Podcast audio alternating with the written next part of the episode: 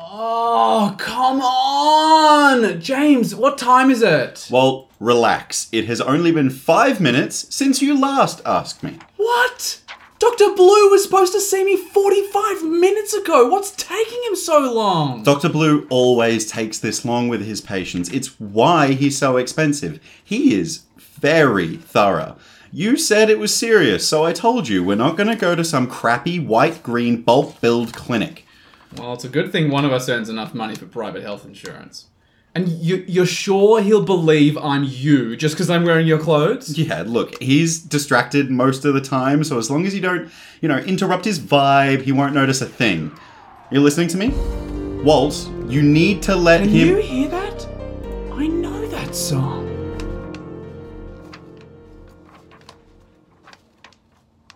Yo, listen up, here's a story about a little guy that lives in a blue world. What the hell? Walt, keep it going now. And all day and all night, and everything he sees Yeah. is just blue, like him, inside and outside. This is so strange. James, are you alright? This song, it's it's about me. It's beautiful.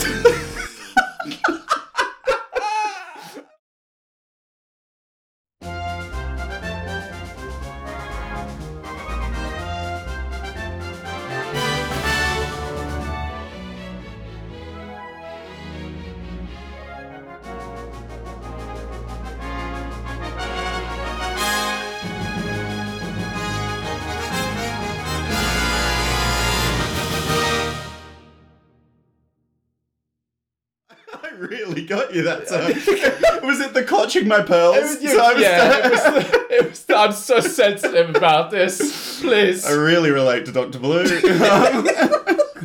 He's a little blue guy in a blue world. Welcome to the Get Commanded podcast by the Greensborough Commander community. It's the GCP by the GCC and POG, Palms Off Gaming, sponsor of this podcast.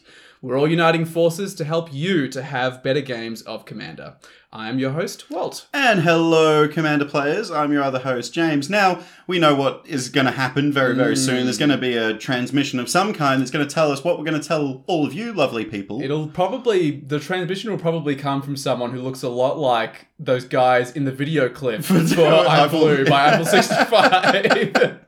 but before we get to that transmission, I did want to remind you guys if you love what the Get Commanded podcast is doing, helping you have better games of Commander, and you want to support what we're doing, well, there is no other better way to do it than by going to our Patreon page. It's got some really, really good benefits. There's a bunch of things that you can do, like play games with us, get deck advice from us. Yep, Um, even request a transmission. You can become a space commander yourself. Yes, it's a very saying. prestigious honor. It All you got to do is pay the Money, Patreon website money. some money. Oh, just just money. That's all you gotta do. but look, you can check out all of those awesome benefits at patreon.com slash get commanded podcast. But Walt, should we get to the Yeah, blinking green The, light? the and light is Yep. blinking. We do have an incoming transmission from the deep depths of the galaxy from the Space Commanders. It's time to get commanded. The ideal length of a Commander game is shorter than you may think, and you should take steps to reduce your average game time. Short, sharp, to the point. Yep. Like our games should be. Yes. Um, I like the... Oh, the I efficiency see. in the Space Commander's command really outline their position I on see. it, I. It's, it's poetic almost. um, so they want us to have shorter commander games. Well, I think I don't think they want us to have shorter Commander games, but I reckon what they're doing is collating a bunch of data from Commander games in general. Right. And I think they're seeing Commander games just get longer and Yeah. longer They- and longer. They did say the ideal commander game Mm. is shorter than you may think. They also didn't give us a time that they. So I guess we'll have to. Maybe we'll get to that of what we think the ideal commander length is. I've game got some is. opinions. Yeah, I guess we should probably cover like. There, there are a bunch of reasons that I have heard people say they, they hope for shorter commander games. Mm. Um, I guess what are the kind of kind of things that stop us from enjoying those really long games? Because we've all talked about, and we talked about on this podcast before, those three, four hour long episode, um, long games that we've played, in the epic battles where there's five board wipes. Some and- of them are incredible to play through, and some of them I'd love to sit through longer and longer. But like, there comes a point where, like, I don't know, like I'll get hungry, for example, Yeah. and I'll just want to leave so I can eat some food that I haven't touched in like two, three, four yeah, hours. You know what we like more than playing Commander? Eating food. Yes. Um, that one's kind of a requirement. Wait Uh, for the next podcast. Get culinary. I mean, uh, in a similar vein, like something that we need to do, uh, I've played late night games where I have eventually needed to sleep. I Um, if it goes late enough, I, I got to do that. I have played many commander games with you where it gets to a point where you look like you're falling asleep at the table. Yeah, Um. So I do get like that. yeah, but like, look, this is the thing. We're all like, we're not. Unfortunately, we're not 16 and in high school anymore Yeah. playing Commander at 3:30. Mm. Where just after school, it we're adults now. We work, we have Yeah. commitments, we, We have to stuff to find time. So usually we invite, you know, the way I usually do is invite people round. I'll cook them dinner or Yep. something, and then we'll play some Commander. But then, yeah, we're adults. We need to get home. We need to sleep so we can go to work the next day. we don't have we don't have endless time. And in a similar vein, actually, um, we, we play a lot of our games at a game store out in Correct. Greensborough, Yep. hence Greensborough Commander Community. Um, and the the store closes pretty strictly at 10 p.m. So I have to often at times tell people to leave, the, take a photo with a board state in Yep. your hand and play at home later. yeah, Or, get get out of here. So we, we have had games that have gone so long where we're pushing that 10 p.m. mark. It's 10:05, 10:07, and the guy working the counter, our very good friend Luke, um, starts to turn off the in the store just to be like, guys, please, I know, I love Commander, you love Commander, go home. I desperately want to leave this store. Yes. I've been here. Luke's been there for a lot longer than we have. So Somehow I don't think he gets paid that like extra seven minutes either. I, I have a funny feeling he's paid till ten, and uh, everything after that is optional. Shout out to Luke and all other local game store owners that like just just let the players finish the game. Honestly, Yeah. big shout out to if you're letting us finish a game that you Yeah. can see is ending soon. I love it when game store owners do that. A hundred percent, a hundred percent. So what are some other things that like would make us want to end the game? I mean, like, we have only a certain amount of time in a week to play Commander, and I often have like multiple decks I'd like to play, and sometimes just based on you know the time people have available or the store closing, Mm. by the time you finish that one really long game, you can't even get in another one, and I'd much rather play like two shortish games than one really long one. Are, are you in the same boat on that? Yeah, 100%. I mean, we both have a lot of decks, and we would generally like to be able to play test the different strategies Yeah. or the edits that we've made to decks recently. Yeah. But even on the topic of like preferring to playing two to one, a great example would be like, you know, attention spans. Oh yeah. are not super long. Like, my partner is currently um, going through the process of looking for an ADHD diagnosis. Yeah. And they've admitted to me multiple times that it gets to a certain point in Commander where there's so many things on the battlefield and the board Mm. state's complicated. They just cannot focus for Yeah. longer than a certain time period. But if a game ends, then they can go like get a drink, Mm. reset, come back with a fresh pair of eyes for a new game. Yeah. And I think that like, you know, my attention span is probably not like as bad as my partner's, but I would not be able to sit there for that long. I've, I, you know, Mm. I do the naughty dog kind of falling asleep at the Yeah. table thing, and I love being able to end a game, have the rule infinity conversation that we love so well, Yep. and then play another game that's probably going to be better balanced because of the conversation. and- Definitely. Well, sometimes Yeah. you can be caught in those long games, and they're games in which your deck is just not doing it either, and so and that- you just have to ult- sit and watch your friends have fun. Yeah, exactly. That's the ultimate test of your attention. Really, is when Mm. it's like, okay, like I don't get to do any participation. I'm just a spectator in this game. that is one very strong reason I want a game to end. Yeah, absolutely. Um, how long do you reckon it is before you start?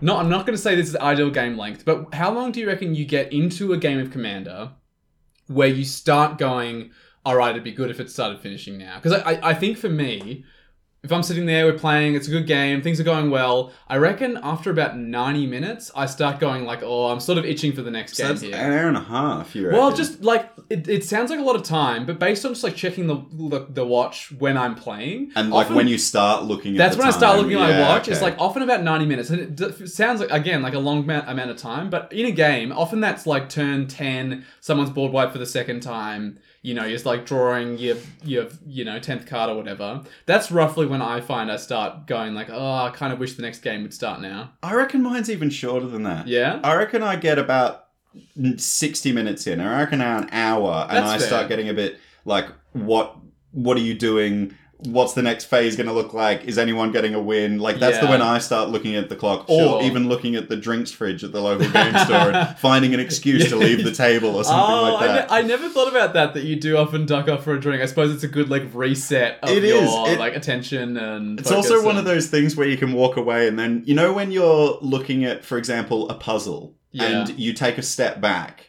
and then like leave it for a while and then come back with a fresh pair of eyes and you see the thing you've never seen You before. don't you don't get the blinders on. You're not like missing key information anymore. Yeah, you totally get that in a commander game. Yeah. Where you're like so you're like literally like sometimes you got like laser eyes on that one singular card that's stopping you from doing it. It's like someone's got like a deafening silence and you're like, I can't cast that I- unless I get rid of that card. and it's it, the blind obedience effect as well. Yeah. Um, it's like everything's coming in tapped. I could just end the game if it wasn't coming in tapped. Yeah, no, it definitely is a thing. I, I respect that. 60 minutes actually sounds pretty reasonable. And I think when we get into our like actual ideal amount of time, I might be closer to there. But I, I think it's also worth mentioning here. We are talking about shortening games, and that in general we like to do it. But there's probably a point where it's like too short is not fun, right? Definitely, Yeah. definitely. I mean, we talked before about how you know ending the game out of nowhere with like an infinite combo or something. How much that's sort of produced a bit of salt in us. So we're kind of going like, oh man, I wish like this sort of isn't the game I signed up for. Yeah.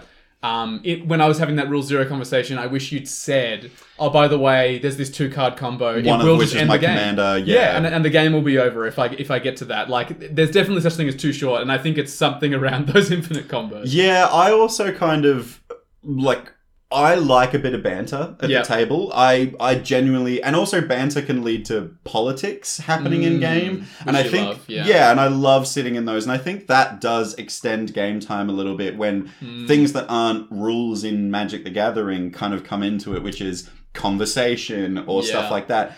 And I have often sat down at tables at game stores that I'm not a local at, or, you know, playing with people that I'm not familiar with. Mm. And gameplay runs as if it's like a modern tournament. Yeah, And it's like, I play this fetch land, I crack it, I'm going to shock in Steam Vents, I'm going to cast this Ragavan, all right, pass turn. And you're Mm. like, whoa, I don't know.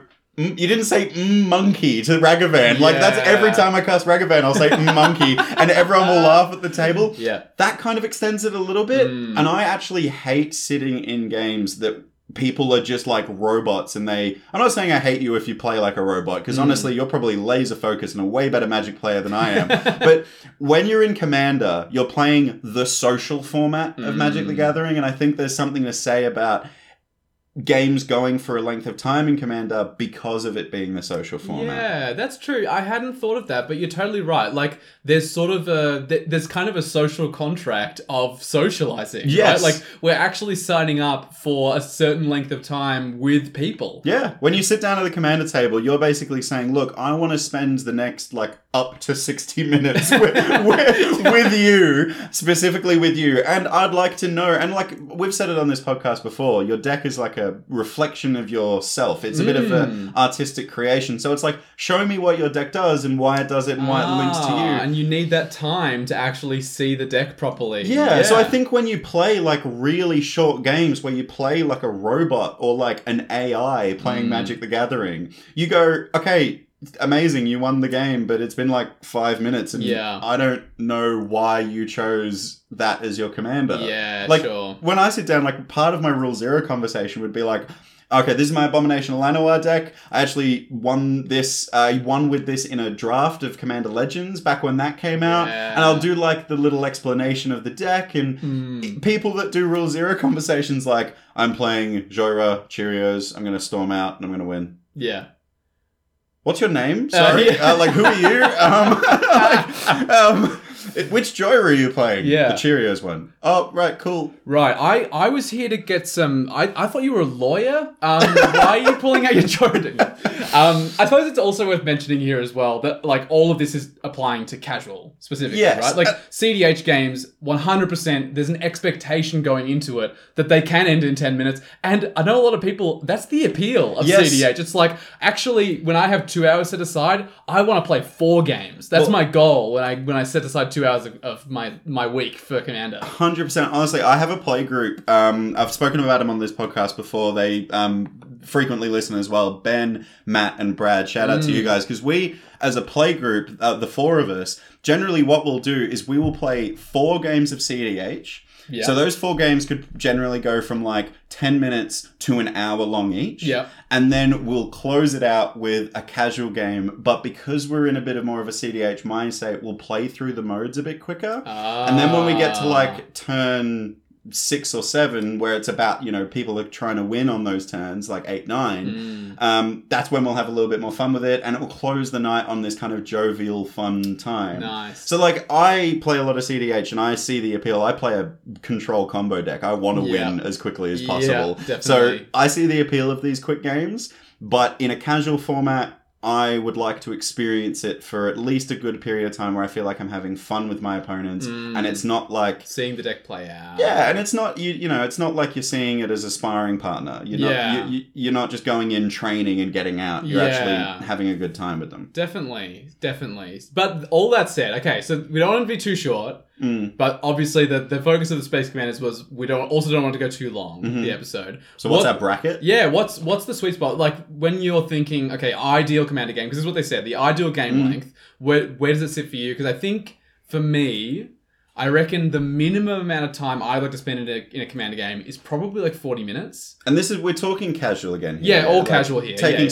CDH out of the conversation. Yeah, again. I think forty minutes as a as a good minimum. Like I think a good game should go for at least that long. And I think for me the maximum is that amount of time when I start to have my focus go funny and start falling asleep and Yeah. wanting food. Ninety minutes. So I think I think for me, forty to ninety minutes. I'll say that and then also say I think it's better if it's closer to that hour mark. So if we're gonna go somewhere in that range, I'd actually Yeah. rather go on the low end of that range, not the ninety minutes, if I can help it. Hundred percent. I reckon I'm pretty much with you. I think I wouldn't like it going over maybe an hour and ten minutes. I Okay, think that would be 70 like my top out. Yep. The the only reason why I said earlier that like 60 minutes is when I start checking my watch Mm. is because I'll start checking my watch if I can tell the game isn't going to end soon. Right. But if I'm playing a game of Commander and I can see the end coming, Yeah. I almost forget that time exists because I'm excited to see what Oh, happens. you're definitely someone who gets in the zone. Like when you when you in can the see, end game of Commander yeah, as well. when, when you can see all the possibilities in front of you, that's the, that's the classic James. Look at hand, look at board state, look at hand, put hand down, shuffle closer to the table, start untapping. Well, I mean, I was the other night we were at Commander Night, and I was playing my Tawnos deck, and I had to get up to get a drink. exactly what I had in my It mind. was literally oh, so. For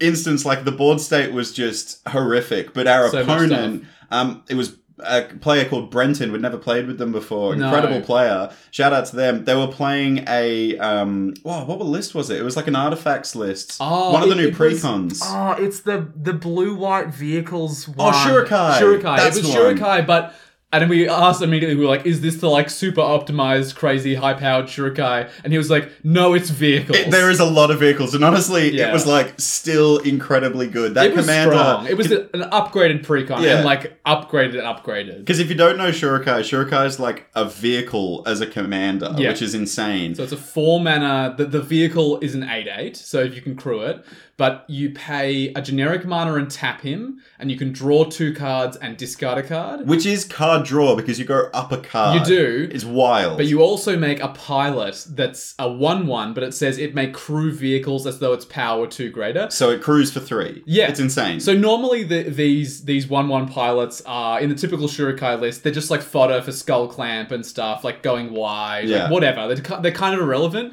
But yeah, this was like straight up. Yes, it was doing the draw discard thing, but it was mostly like, I need lots of pilots to crew these 10 vehicles. and they, they were like really good vehicles too. They like they were were. coming and drawing them cards, getting them value and all this kind of stuff. So we were looking down the barrel of like all of these vehicles, which The f- cool thing about vehicles that I realized in this game was that the fact that they turn into artifacts, non-creatures at the end of turn. Yeah. So board wiping Doesn't work. Does nothing. You have to destroy all the artifacts. Otherwise, if you destroy all creatures, yes, and pilots go. But it's like, yeah, cool. Like, get my pilots back, back to where we were before. So we were sat there. I was playing my Tawnos artifact list. So I definitely didn't have an artifact board wipe in my deck, and I was like, "How do I stop this? This is insane!" And as I went to go get a drink from like the fridge, that was probably about the sixty-minute mark as well. I I, reckon, probably, yeah. I like as I started walking, I came back and I looked at my hand again, put them down on the table, and I looked at you and I said, "I think we're okay." Oh, that's right, you did. And then when something happened, I was like paying for my drink at the counter, and, and I think maybe you or Abe said, James, come back, something's happening. And I came down and I did this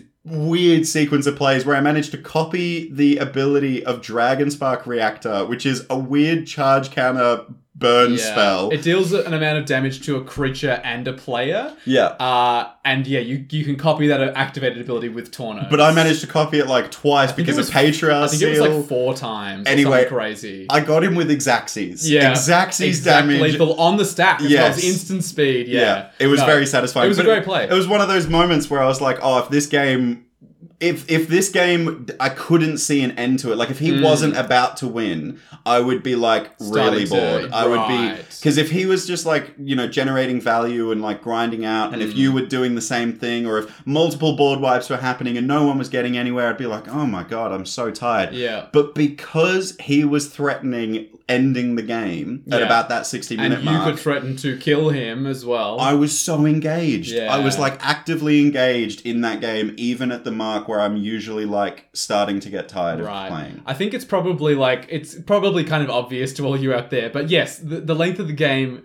De- obviously, the ideal length of the game obviously depends a lot on how good the game is going. So Yes. if it's going really well and it goes really long, that's okay. Hundred percent. But yeah, in an ideal world, how long should they go for? like we mentioned before, we've played games that are like three hours, but they're so Yeah. gripping and Oh, and they're interactive all the way yeah. through. Everyone's getting close to winning. Like, yeah, those are those are definitely great. So for you, you reckon sixty minutes is like I reckon forty to maybe one hour and ten is my okay, bracket. 40 That's to my 70 ideal. minutes. Yeah, I 40 to respect 70, that. yeah. yeah. No, that's not too far from mine. It's just like Yeah. slightly shorter on the high. We're end, but aiming yeah. for that like finishing closing at the hour mark. About an hour. Yeah. Okay, but fully acknowledging there that probably, and this was the focus, I think, of the Space Commanders, there's going to be some steps we'll have to take to get the game down to that length because a lot of our games are going way longer than that. I was just right? going to ask, like, you're def, like, I'm experiencing longer Commander games at the moment. Oh, I yeah. reckon on average, my uh, Commander games are going for at least an hour and a half. Like, I at think- least, at least is what I'm saying. Yeah, my last few games have been close to the two-hour mark, I Yeah. think, and that's too long.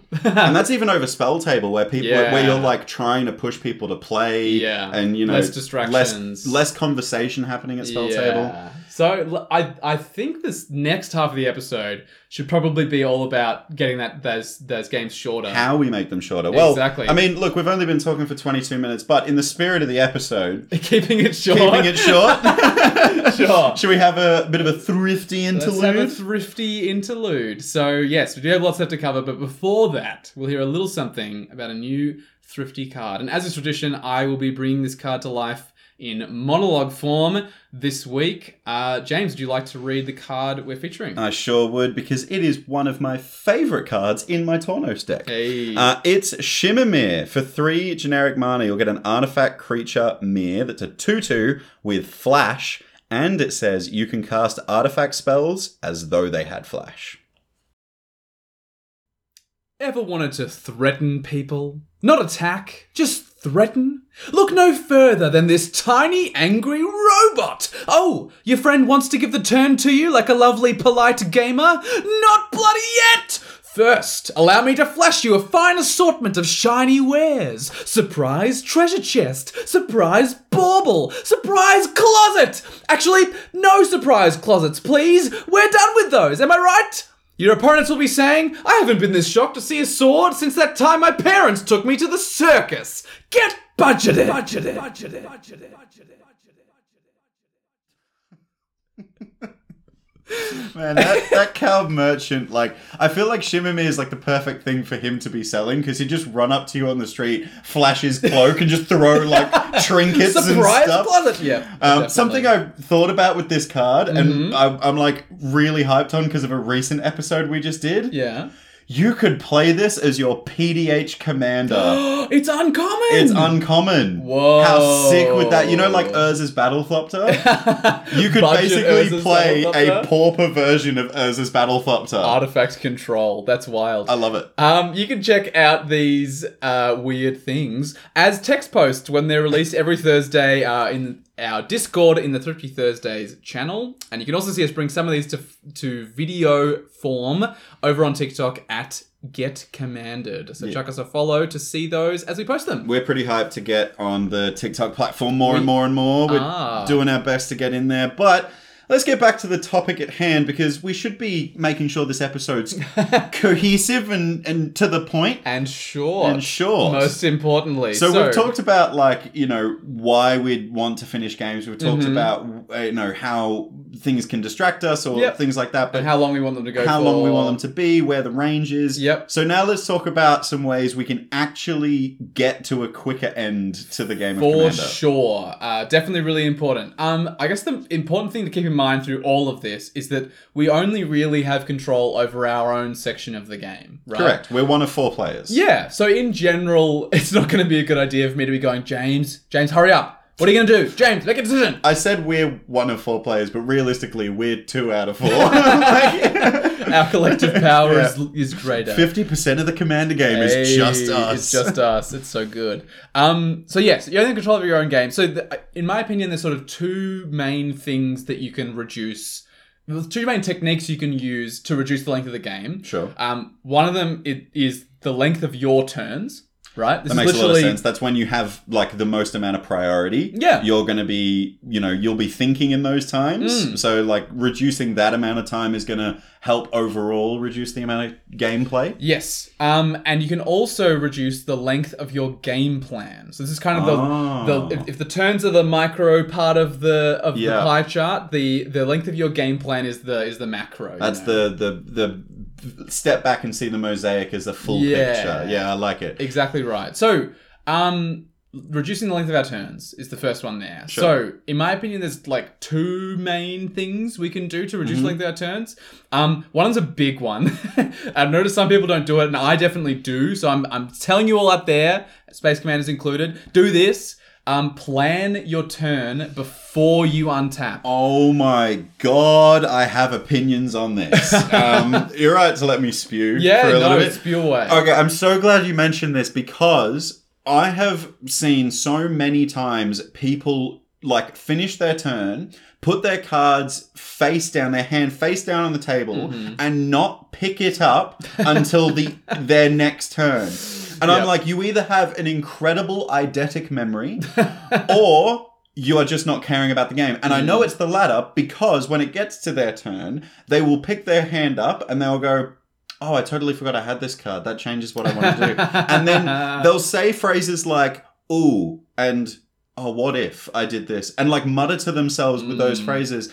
And honestly, as someone, and you said you you plan your turns as well. hmm I am literally going as the turns go round. So I'll pass the turn, and some, you know, player A will do something. Excuse you. Um, and I'll go, player A will do something. Okay, well, now I'll plan my turn accordingly, and I'll go down this line. Yeah. Player B will do something, and I'll go, right. It doesn't really change much, but it might affect the way I cast this spell or when I cast this spell. Mm. Then player C will do something, and it won't change anything. So I'll now have an exact line of what I want to do and Yep. deploy my turn pretty efficiently. Yep. I hate it. Hate it, hate it, hate it, hate it, hate it, hate it, hate it. When someone sits in the tank for like 10 minutes and then goes, actually the best thing for me is to hold up mana and pass. I'm Yeah. like, how how did you not know that that was the best thing? Like, I'm sorry, you had your hand for an entire three players turn and you couldn't have come up with that conclusion sooner. Yeah. I love every commander player to bits. But I will love you more if you plan ahead. I'm sorry. this was a big, big pet peeve No, of mine personally. I look. I totally agree with you. I, I think it's definitely something that all of us can do very easily to improve this exact problem, the length of the game. Um, the, I guess it's worth considering, like the the card that you draw when you move to your turn, Mm-hmm. right? In the context of the game, it's actually a pretty small effect on what you can do in your turn. Yeah. Most of what your turn can be depends on the stuff you already have on the battlefield, i.e., lands, mana rocks, creatures, etc. and the sequence of spells you could play out from your hand. Already, yeah, Yes. the cards that are already in your hand. Correct. Look, sometimes you will draw that card and go, "Oh, that changes everything." It does happen. Yeah, it, could totally be like a board happen. wipe or something. You know, like Yeah. is this the best thing to board wipe? But there's some like like really easy questions to ask yourself on other people's turns. Yes, to plan can, ahead. That Yeah. can help you plan ahead. Like hmm. you should be asking yourself, what is my priority right now? Yeah. Is my priority to get my game plan further ahead, or is it hmm. to threat assess my opponents and kill them? I've definitely seen this done wrong in the context that sometimes people don't understand. Like, sometimes people are aware that they, they need to board wipe, Mm-hmm. Aren't seemingly aware of the fact that, like, lethal is on board, i.e., if they don't find a board wipe this turn, they just lose. Yep. And they spend their turn doing sort of what they would do if it was like two turns earlier, like get set up for the next turn. And it's like, no, no, no, the turn, the game's gonna end if you don't find a board wipe. So mm-hmm. literally every card in your hand that is not a board wipe is irrelevant, except the card draw. How do you how do you draw cards? Do you have bloods on your field? Do you have um you know a card that says pay three three mana, draw a card Yeah. on it? Like all of that, those are your only avenues now. Ignore every other thing. You need to board Yeah. wipe. Find the board wipe. Even if it's like sacrifice a creature, draw cards. If you're like, Sacrifice oh, creature, scry one. Yes. Scry till you get it on top of your library. Exactly. Even it, like, because if you do the math and you go right, it's lethal even with all the blockers I have. Yeah. Then you can be like, all right. If I deploy all the blockers I have in my hand, do I have enough blocks? No. Well, now your creatures are irrelevant. Mm. Yes. It's board wipe Find time. the board wipe. Find the board wipe. And like it's even, you know, even like in other situations where it's not a creature based threat assessment. Mm. Have a look. If you're a go wide strategy, for example, yeah. And you're going right i'm going to like progress my board plan and da da da da but one opponent's got a, a- like a ghostly prison Mm. and you're playing your sphere of safety in your enchantment deck i'm like well i can't attack anyone because i need to pay like two mana for each attacking Mm. Yeah. Mm. creature i can't swing wide that's not my game plan i need to go find my removal Yeah. or I need to find an alternative win con to get Mm. around this.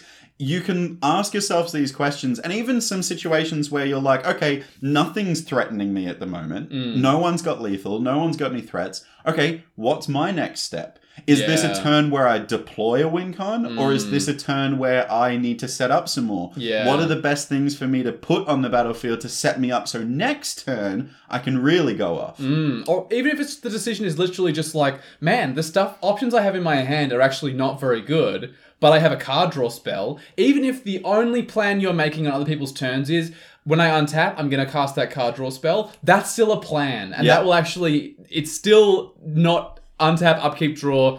Hmm, you know, it's like I know at least the direction my turn's gonna Yeah. take. Because we're not saying know exactly every aspect of the turn. Someone might remove something. Someone might, might block in a way you don't expect. Th- those things do happen, but know at least what the beginning of your turn, Mm. the idea of it is before you untap. Yeah, and generally, if that first card that you draw for turn does change things, my advice would be to give everyone a bit of an awareness that, oh, I need to think for a hot second. Yeah. Because this does actually change things. Yeah. But if it 99% of the time it won't. So you should have a pretty good idea of what that turn will look like. Definitely. And that's going to be, the, yeah, in my opinion, probably the number one way you can reduce the length of your turns, know what they're going to look like in advance. The other thing you can do to reduce the length of your turns, and this is actually also going to have a huge impact on your mental capacity, reduce the complexity of your board state. Now, this is more of a deck building one, I would say. I don't think you can really necessarily do this in the course of the game. That would be like choosing not to cast something when Yeah. it would be objectively the right thing Exactly. to do. so yeah. I, I think we can call this the Cathar's Crusade effect. oh my god, I um, hate that card so this much. is probably the absolute most egregious example of this. Can you just explain what Cathar's Crusade Sure. does for someone that doesn't know? It's a five mana enchantment that says whenever a creature enters the battlefield under your control, put a plus one counter on each creature you control. Now, I want to explain why this is an absolute pain in the ass because Sure.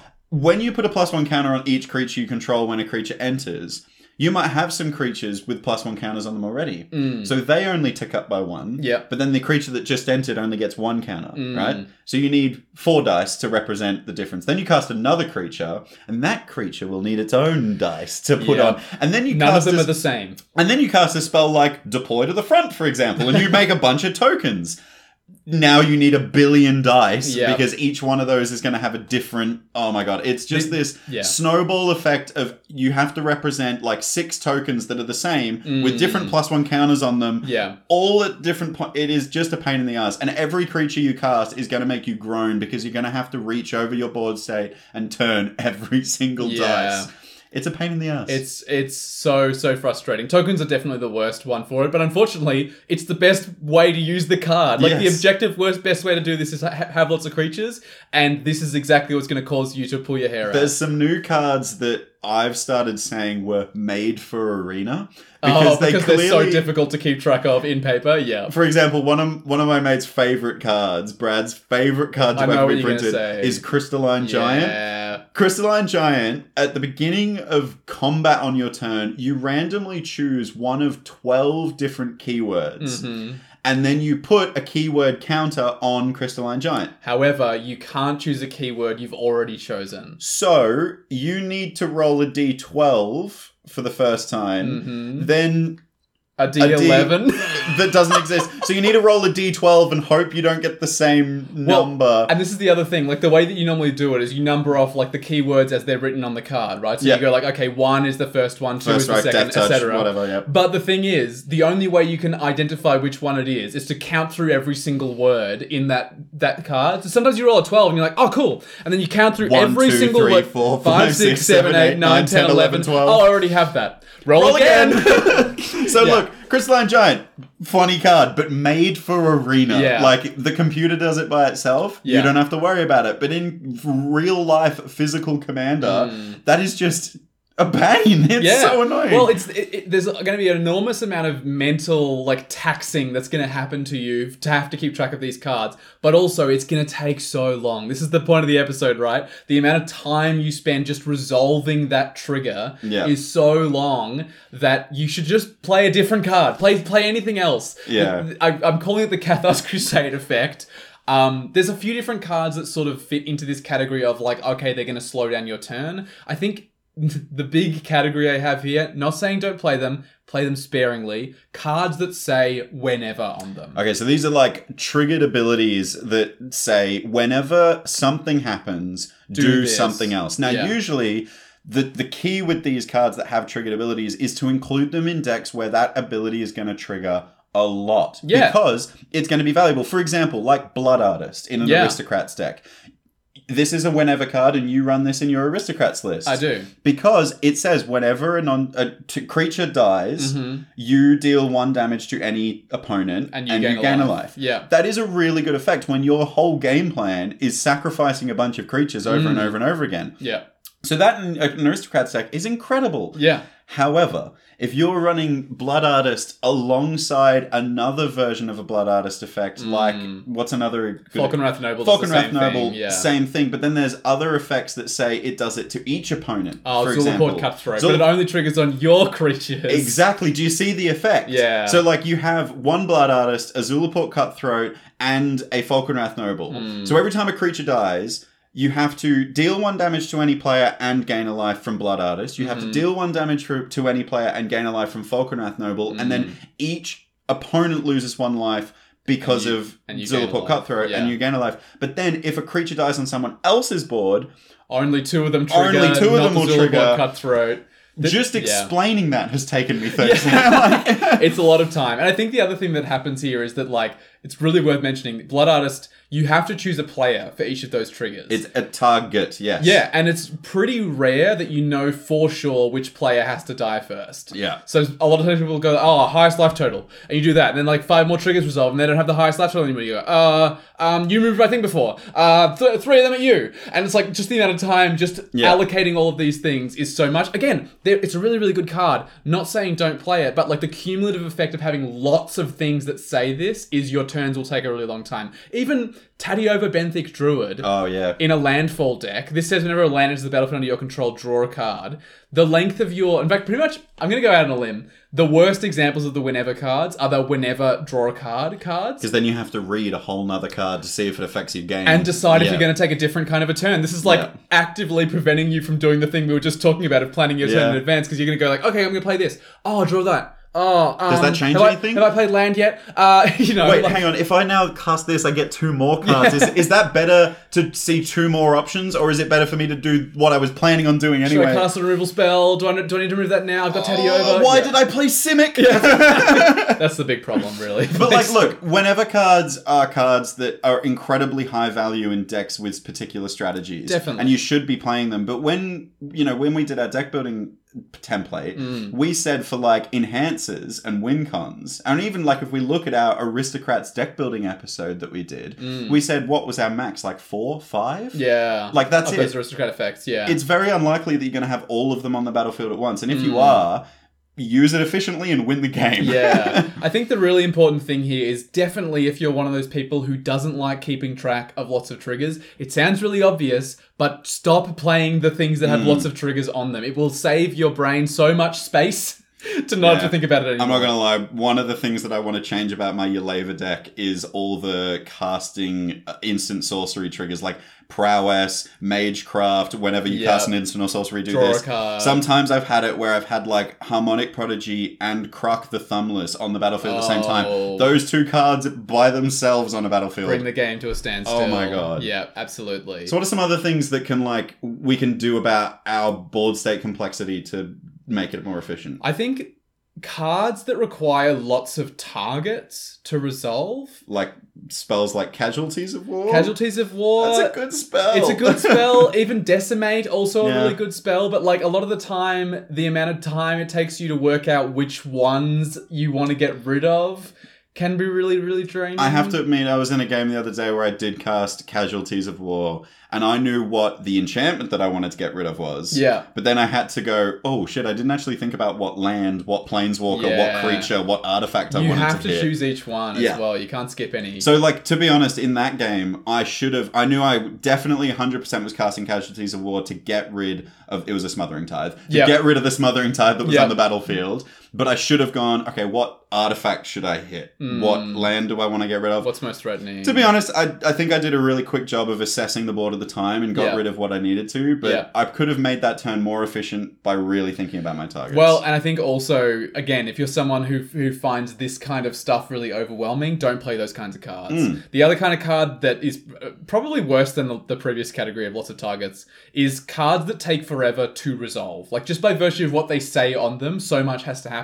Um, Eerie Ultimatum. I thought you were about to say like Shahrazad or something. Oh no, no, no, no! Oh my god, we're not playing Charizard. Um, Eerie Ultimatum, Brilliant Restoration. These kind of cards that like just reanimate your entire graveyard. oh, It's yeah. just just by virtue of the, how many cards you're likely to have in there if you're going to cast this spell. How many of those have ETB effects? However many like have to read certain state-based actions like devotion yeah, or like whether know, there's things that have auras in there, auras and then you have to choose targets. Yeah. Oh, that's such a weird effect. Was that on the battlefield? Could I have enchanted it with that aura? Uh, when did I choose? Did And that ETB at the same time? Then there's some situations where you're resolving this spell and you have to go, oh, damn it. Judge? Is there a judge in Yeah. store? Because I actually don't know how this does works. that see? How many times Yeah. have you heard the sentence asked to a judge? Does that see this happen? Yes.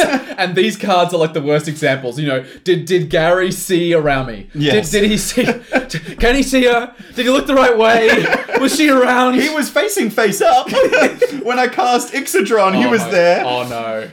Best way to melt a judge's brain: Ixidron. Oh. Just Say the word Ixidron and see what happens to their face. Sorry for the headphones listeners that Yeah. just ye- heard me yell so loudly then. Oh, definitely. So again, we're not saying don't play them. We're just saying the amount of mental energy they take and the length of time in your turns that they take is just going to increase the length of the game. So Yeah. consider playing fewer of them. Is my general advice there. and my advice would be plan around them. If you've got Yeah. them in your hand, really think about like if you've got like a Command the Dreadhorde, for example, Yeah.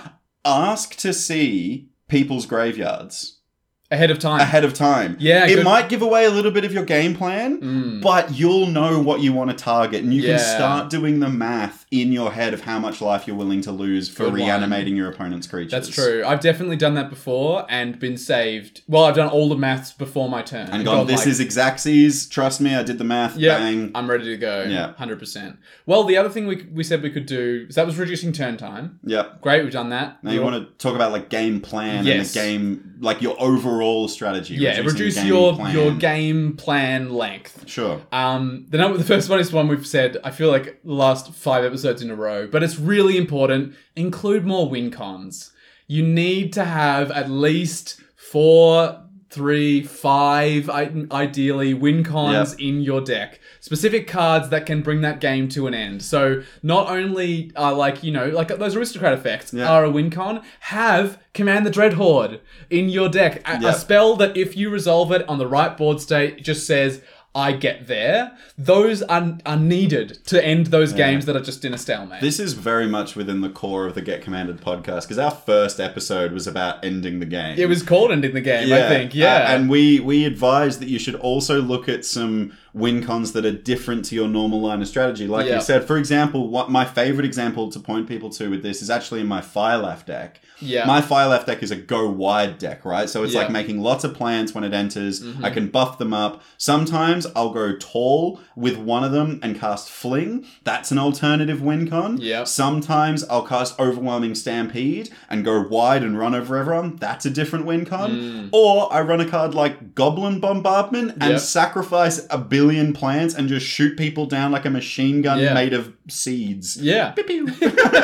Well, aside from the machine gun made of seeds, I hope you can see that James had like different reasons that each of those cards were there. Yeah. You know, if there's they win in different ways. They win in different ways and they win around different other cards as well. Like if someone has that ghostly prison down your in your go wire deck, you might need a card like Goblin Bombardment or like Fling, um, like my fling yeah, gets around fling. that as well. Fling in- gets around that. I switch my brain. Okay, go wide strategy turned off. Now if I go tall with a plant and fling it, yeah. that'll kill that player and then open up another win con line. Like, Exactly. If you if you the inverse, if you're building a go tall kind of deck, yes, you should definitely have your cards like Team of Battle Rage or um, Mantle of the Ancients is one that sees a lot of play in these Voltron kind of decks. what's Mantle of the Ancients? It's a five mana aura. When it ETBs, um, when it attaches to the creature, Mhm. you can return any number of, um, I think it's equipment or auras from your graveyard to the battlefield attached to that creature, and then I think it gives it plus one plus one for each aura and enchantment. Oh, that's a attached to win it. con. It's just like if That's huge. you know your your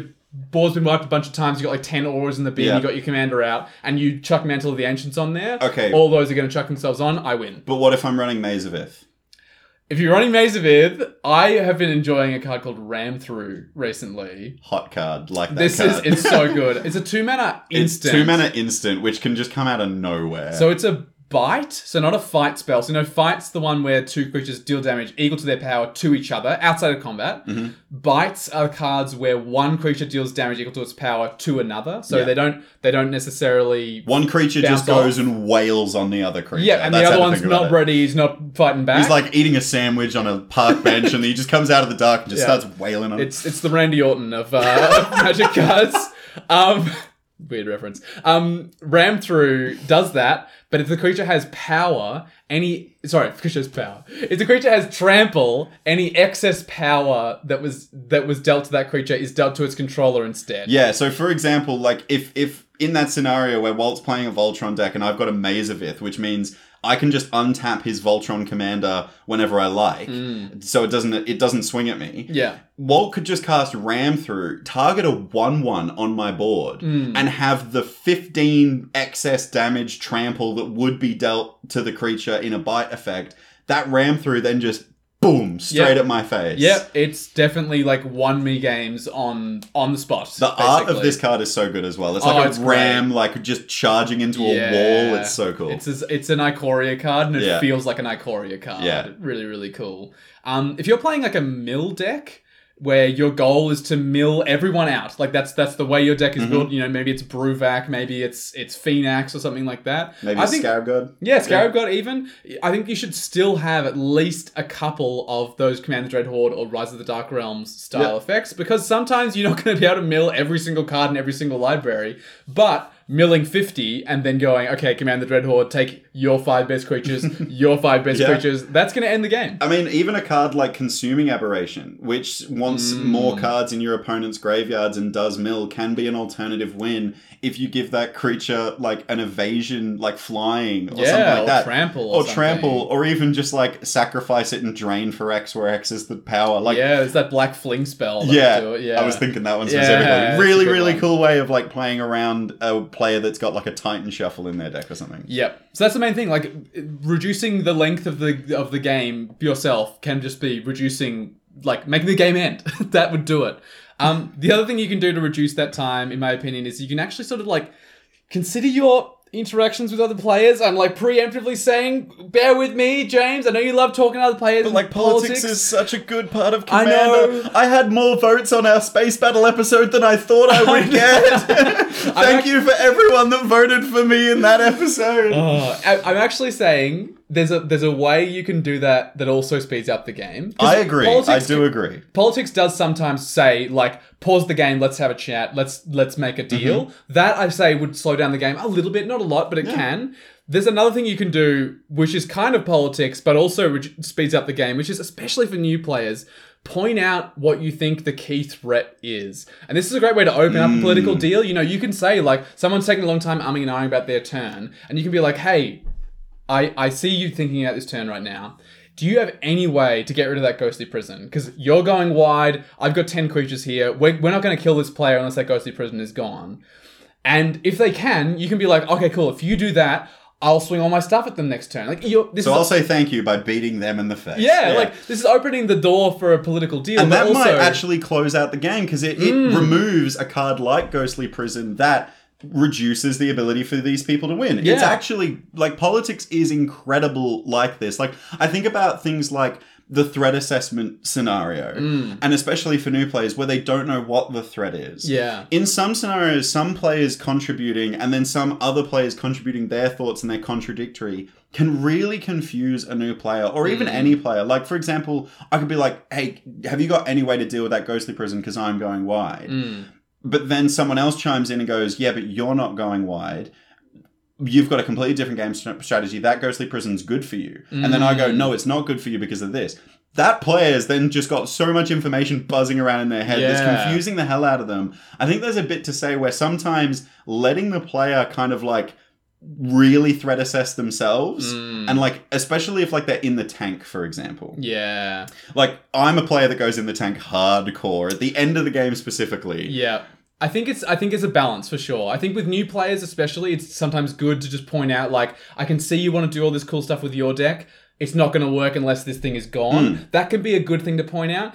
On the inverse of that, I would say like yeah, if someone's in the tank and they're just having a think and they're like counting damage, for instance, doing don't- math don't interrupt them. Yeah. Like they know what they're doing. They have their plan laid out. They're they're making it happen in their head. That's totally fine. And I think especially this is like it comes back to that game store etiquette that we talked about way back now on the Mm, good, podcast. good episode if you want to go back and have Yeah. a listen to that episode But one thing we specifically said was like if you're outside of a game of Magic, you can talk to the players who are in it if you really like to. Don't talk to the player whose turn it is. we called it backseat gaming Yeah. uh, which is just annoying if you're backseat driving that's frustrating Yeah. backseat gaming more annoying Well, in this case, it's straight up going to slow down the game, Mm. right? Like that player can't make game actions if they don't know what they're doing and if they're not talking about magic at the time. Yeah. it's it's not going to happen, right? Their turn can't go any faster if they're in the pausing it to talk to someone else. But I think, yeah, the overall last statement of reducing the game length, I think, is think about how the social aspect of Commander, the politics, is affecting the game's length. Mm. Because if it's affecting it in a positive way that's following what the Space Commanders want, is Yeah. reducing that ridiculous, like, two, three hour game. Mm.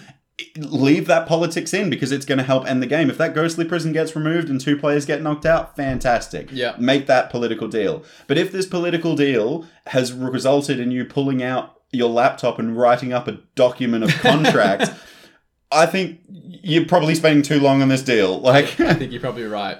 Um, I think the only other thing I, I would like to say about reducing the length of the game and just sort of strategies for getting to that ideal game length that we talked about. Mm. Um, there's a couple of different apps out there now that have commander clocks. Yes, well, Game Knights Live now use the Commander Clock app, which Is only on Command- iOS, I think. yeah, Command Zone created it. Yeah, it's, it's- very similar to Lifelinker app in terms of aesthetics. Yeah, But it basically functions as a chess clock. If you've Yep. ever seen a competitive chess game happen, Mm. it, you basically you start your opponent's clock. Mhm. They have a certain amount of time that you set. Usually for Game Knights Live, I think they set it at 25 minutes each. Mm, Um, maybe 20 or something, yeah. I think it's around that, but Yeah. like 25 minutes. But basically, the idea is that clock is how much time that you have priority in the game, Mm. which is 25 minutes, for Yep. example, let's say. So that gets us to like that hour and 20 minute, like Yeah. roughly that mark, depending on if you add time or take time Yeah. off. But then when you're done with your turn, you pass it to the next person and start their clock. Yeah.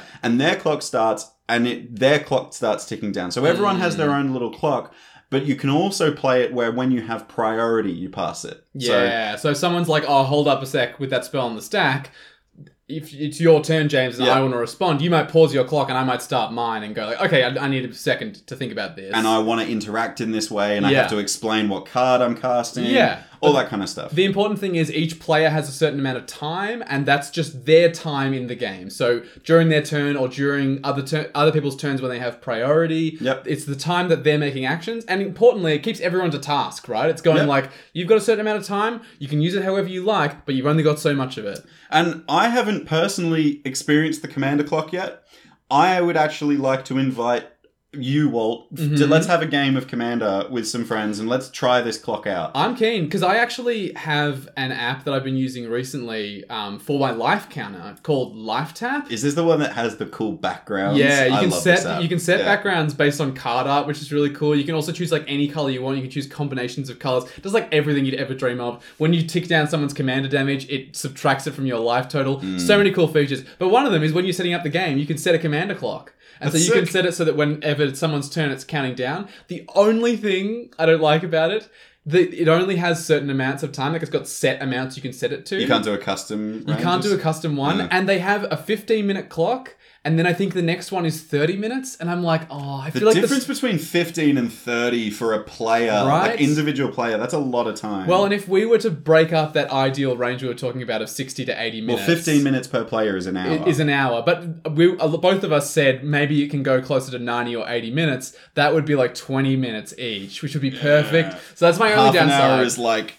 two hours. Yeah, you don't want half an No. hour. No, I think I think it's 15 minutes or 20 is probably Hmm. what you're going for. But yeah, my thinking is probably 20 is better. So I'm, I'm yeah. curious. I would like to try a commander chess clock type Yeah. situation and see if it affects the the speed of the game or because I found when we've played on SpellTable before, Mm. you've done the thing where you've looked at the because when you pass the turn on SpellTable, it just starts counting up how long it's been how long your turn. your turn has been. And yeah. I've noticed that you, more than most players, you'll look at that time and you'll go, "Oh, sorry, I've already taken seven minutes on this turn. Mm. I'll do this, this, this, and then pass." Yeah, And then I'm like, "Okay, thanks, Walt. You've like made your turn more Yeah. efficient." Like, yeah, it makes a big difference. yeah. All right, we'll try it soon. We should. Well, we all love a grindy, well earned win in Commander, or even a loss, but we should consider other players' time when we build our decks and when we pilot them.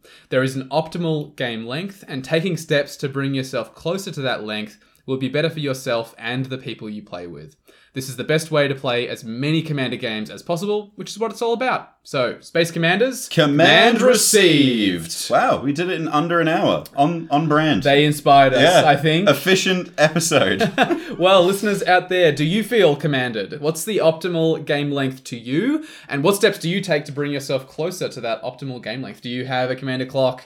Are you keeping yourself to task in some other way? We want to hear about have it. you just removed the Cathar's Crusade from your token stack? I hope you have. That'll make a big Um, difference. Look, if you want to talk to us about this episode or about any Commander related stuff, there's plenty of ways to get in touch with us. You can send us an email, you can add us on Twitter, or the best place to chat with us and the rest of our play group and other members of the community of Get Commanded is in our Discord. Now, that link is in the show notes, so Yep. you can go down and click that and join the ever growing conversation that is in our Discord server. Absolutely. If there's one other thing we can ask you to do, or maybe a couple other things, one of them is to please tell your friends about Get Commanded. We definitely want to reach as many Commander players as possible. So Hmm. if you got someone out there who's new to the game, we feel like we're pretty beginner friendly. Let them know. There's a there's a couple of guys in Melbourne, Australia, who have a few tips that might help them out. Yeah, and if you're like Australian and want to support Australian content creators, the only way we're going to grow is if you tell your playgroup about us. And something I've noticed um, recently with like, you know, content creation in general is everyone's doing some different stuff around Mm. content. Like a lot of people making gameplay content, a lot of people are making like, you know, deck building tutorials and stuff like that. Yeah. We just talked for an hour about game length. I think Mm. what we're doing here is really interesting, and if you Yeah. really like us, please share us. And if you really want to support what we're doing, there is no better way to do it than with our Patreon page. Uh, it's linked in the show notes. Um, you can get a bunch of different support from Walt and I on deck building advice. Mm. You can play monthly games with us. I've just actually scheduled in one of our uh, patrons upcoming, so we get to play with them Mm. soon. Um, and uh, we would like to personally thank Fletcher Cutting for supporting us in the Space Commander tier. Fletch, you're the best. It's true. We'd also like to thank again Palms Off Gaming, who sponsor this podcast. They make some really fantastic deck boxes, sleeves, binders, basically anything you ever need except the cards. Uh, they have you covered. So you can check them out at palmsoffgaming.com.au. All right, well, it's tradition. Let's Mm-hmm. planeswalk out of here. Yes, planeswalk into something not magic related. Yeah, Sure. we're gonna planeswalk to a like basement concert venue in the heart of Melbourne. Ooh. About uh, two weeks ago now, Okay, it's very specific. but it was where I saw In Heart's Wake perform just recently. Oh. Uh, I know you don't know him because I know you don't listen to this type of music, but In Heart's Tell Wake, us all about it. In Heart's Wake have been one of my like favorite local Australian metalcore bands for like the past like I genuinely 10 years and I know it's been 10 years because the show they played was the 10 year anniversary of their debut album. Whoa. Yeah. Huge milestone. More huge was I was at the album launch for that very album. No way! Yeah. Oh, what a trip! So you you went to the ten year anniversary? Yes. concert? So I was at the album launch, and just a couple of weeks ago, I went to the 10 year anniversary so album like celebration, and they played the entire album from top to bottom, and then some extra songs. It was awesome. It was so so, much fun, and like all the people there were like.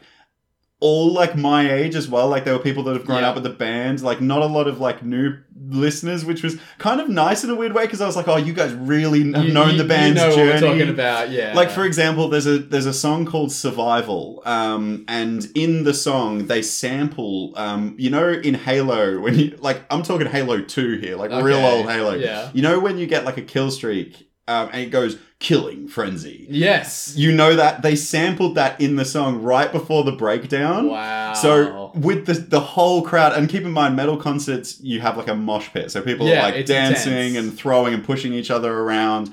So just before the breakdown, it's like dun dun dun dun dun, and then it goes killing frenzy, and then it's dun dun dun, like really heavy music. yeah. But the whole place, this like, and keep in mind, this basement venue, they used to play. I saw their album launch at a surf shop.